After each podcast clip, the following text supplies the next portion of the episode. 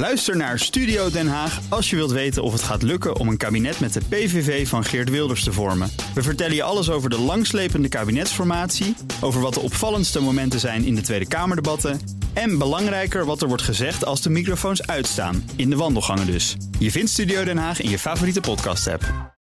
Nu gaat het echt beginnen. De energietransitie.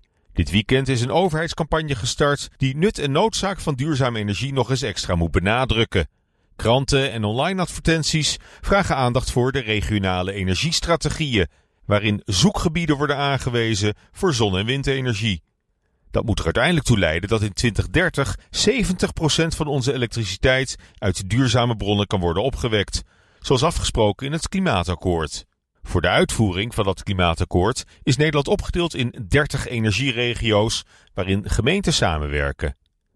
Binnen de ruim 300 gemeenten van ons land en onder de bevolking neemt de ongerustheid intussen toe. Met het schrikbeeld van grote zonneparken en superwindmolens die het landschap verpesten, de horizon vervuilen en geluidshinder veroorzaken, met alle gezondheidsrisico's die daaraan wellicht kleven. Maar die ongerustheid duidt ook op betrokkenheid. Burgers en lokale gemeenschappen tonen zich nauw betrokken bij de onafwendbare omschakeling naar nieuwe vormen van decentrale energieopwekking. Dat lijkt me een goede zaak. En een kans die de overheid zou moeten aangrijpen om het vertrouwen van burgers weer een beetje terug te winnen. Ons kleine land is groot geworden in de gezamenlijke strijd tegen het water. Diezelfde poldermentaliteit kan nu helpen om de energietransitie vorm te geven. Met maatwerk op lokaal niveau toewerken naar dat ene gemeenschappelijke doel: 70% duurzame elektriciteit in 2030. Elke energieregio zal daaraan zijn steentje moeten bijdragen. En gemeenten zullen daarvoor hun bevolking moeten mobiliseren en motiveren om op lokaal niveau tot een aanvaardbare verdeling te komen van de lusten en de lasten. De ene gemeente zal daarbij inzetten op 300 kleine windmolens van 20 meter hoog, terwijl de ander kiest voor één grote windturbine met dezelfde opbrengst.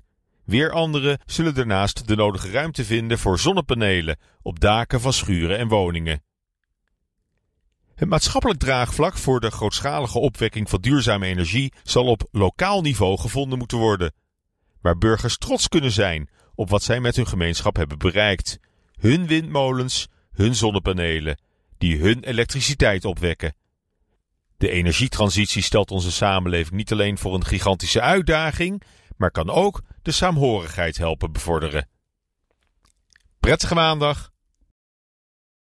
Ook Diana Matroos vind je in de BNR-app. Ja, inderdaad. Je kunt live naar mij luisteren tijdens de Big Five. Ook handig in de BNR-app. Breaking nieuwsmeldingen, maar ook het allerlaatste zakelijke nieuws. En je vindt in de app alle BNR-podcasts, waaronder Wetenschap Vandaag. Download nu de gratis BNR-app en blijf scherp.